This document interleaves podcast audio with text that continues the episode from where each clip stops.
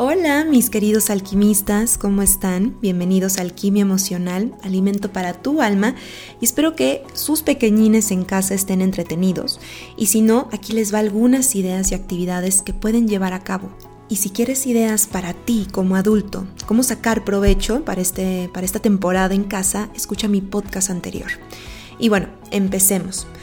Como decía en el último podcast, les aconsejo que hagan un horario, un itinerario, para que tengan un orden más o menos y sepan a qué hora hacer qué cosa. Acuérdate de lo que decía Hermes Trismegistro, el gran alquimista. Decía, como es adentro, es afuera, como es arriba, es abajo.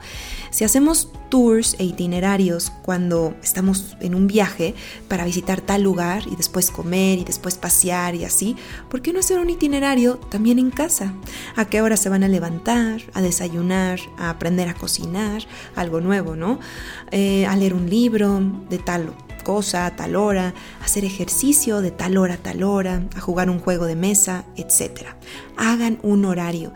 Les será mucho más fácil porque los niños respetarán sus tiempos y los de ustedes cuando hagan cosas individualmente o en familia. Aprendan a poner límites en armonía y respetar los tiempos en casa de cada quien. No todo el día los niños tienen que estar entretenidos con ustedes y con la atención a ellos al mil por hora, ¿no? Al mil por ciento, ¿no? Ni todo el día ustedes como adultos deben de estar distraídos y alejados de los pequeños en casa. Debe de haber un punto medio donde el hogar esté en armonía y cada quien pueda disfrutar solos, individualmente o en familia. Y sin más, empecemos con las actividades. Punto número uno. Hornear.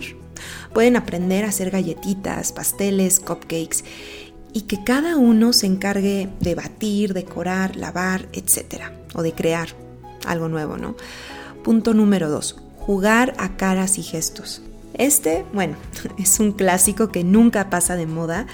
Y esto, para los que no lo han jugado, es poner en papel personajes y con palabras o a veces gestos nada más, adivinar quién es.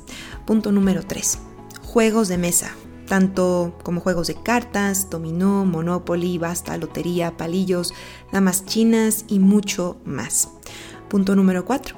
Pueden grabar un video teatral. Ahora, con la facilidad de, los celulares, hagan una mini obra de teatro con personajes y diálogos y diviértanse viéndolo. Esto puede quedar como un recuerdo para toda la vida. Pueden inventar una historia o recrear una que, que más les guste. Se pueden disfrazar, píntense y hagan diálogos. Esto será como un trabajo en equipo lleno de memorias divertidas, se los aseguro. Punto número 5. Inventar una coreografía. Pongan una canción que ahora esté de moda e inventen todos juntos una coreografía entretenida y padre. Y ahora con el famoso TikTok pueden hacer de todo. Punto número 6. Inventar una canción. Puede ser una canción chistosa o incluso significativa, pero pueden crearlo en familia. Punto número 7. Sesión de peinado. Con tantos tutoriales que hay en el internet, aprendan a peinar de, forma, de formas inusuales y que les pueda ayudar para un evento especial o en el día a día. Punto número 8. Un collage. Hagan un collage con fotos, frases, letras, imágenes de revista.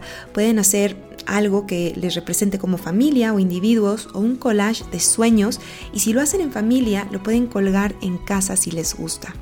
Y es una obra que hicieron todos juntos. Punto número 9. Origami. Pueden aprender a hacer este arte japonés de convertir un simple papel en una estrella de tres dimensiones, un animal, casa e incluso algo mucho más increíble.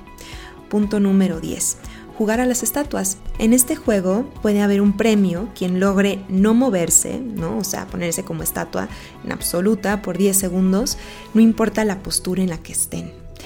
Punto número 11 telaraña. Pueden crear una telaraña con hilos en los pasillos, como si estuvieran en la película de 007 o Matrix, y cruzar los espacios libres de hilos sin tocarlos. Esto es muy divertido. Punto número 12 casa de campaña. Pueden crear una casa de campaña con sillas, sábanas, muebles y hacerlo tanto en una recámara o incluso en el salón y dormir todos juntos en un lugar diferente en casa, como si estuvieran acampando hacer una noche diferente. Y qué mejor si en donde hagan la casa de campaña puedan ver una película. Punto número 13. Trabalenguas. Aquí pueden aprender un trabalenguas diferente o reforzar el que aún no se aprenden y les cuesta trabajo.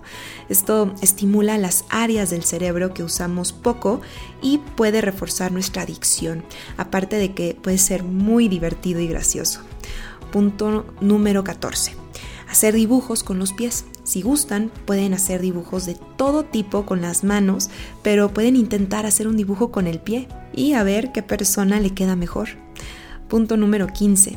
Crear una historia. Pueden empezar a narrar una historia y después cada integrante crear una parte diferente, hasta tenerla toda completa.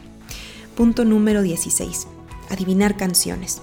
Pueden poner al azar canciones y tener puntos por responder al artista y otro punto por responder solo al nombre de la canción y tener la mitad de puntos para la mitad de la canción, ¿no?